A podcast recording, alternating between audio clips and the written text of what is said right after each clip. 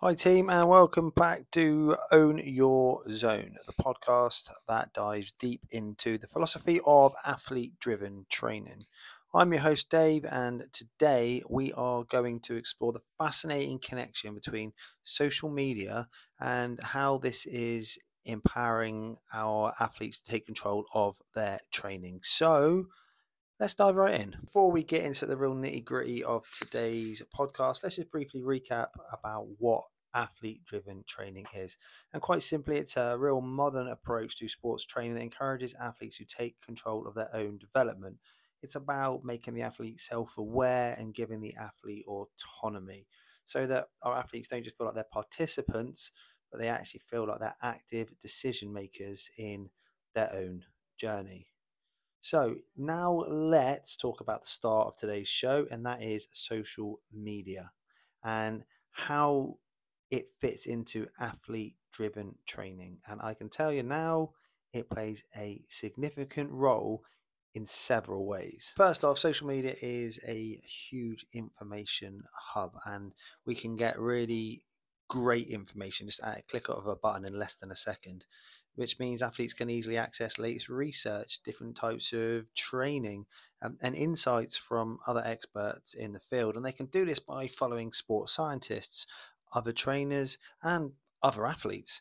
And this will help them stay really updated on any valuable information or anything that, that, that may have changed. Um, and this can really help our athletes to shape their own training programs. And second to this, social media is definitely a place for peer inspiration.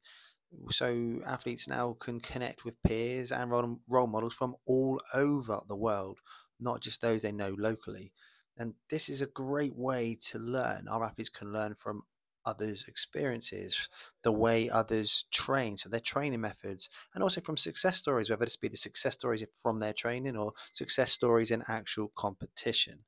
So witnessing the other people's journeys can be both motivating and very, very educational. So, as I've sort of touched on already, social media provides direct access to experts.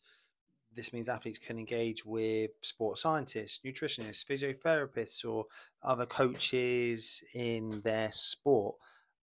They can either directly communicate with these experts through maybe direct message or email, um, or they can just follow the posts and the content that these experts put out.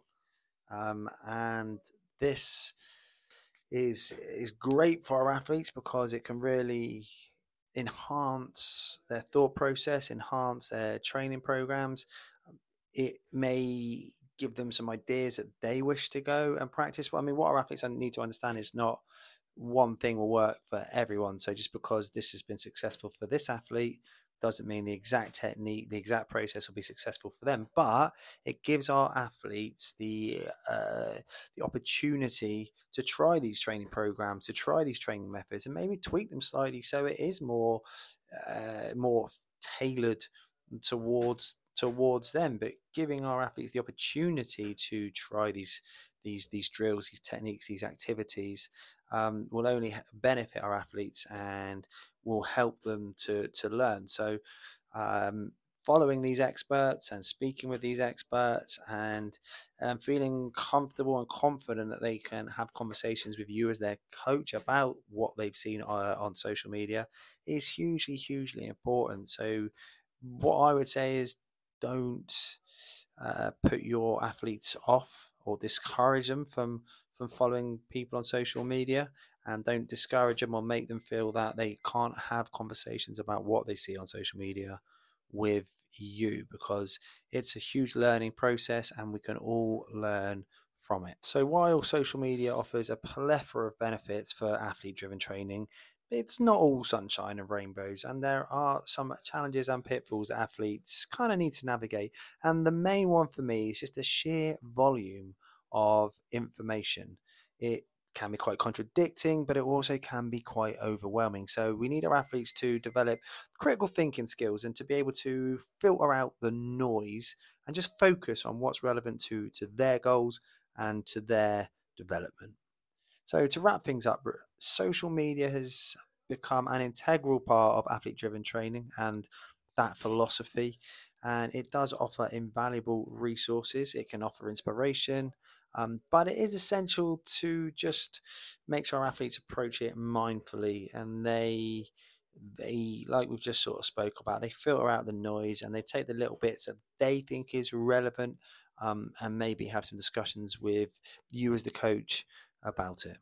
So that's it for today's episode of own your zone and i hope you've gained some valuable insights into how social media and athlete driven training go hand in hand. And remember it's all about your athletes owning their zone and taking control of their journey so thanks for tuning in and until next time, keep owning your zone.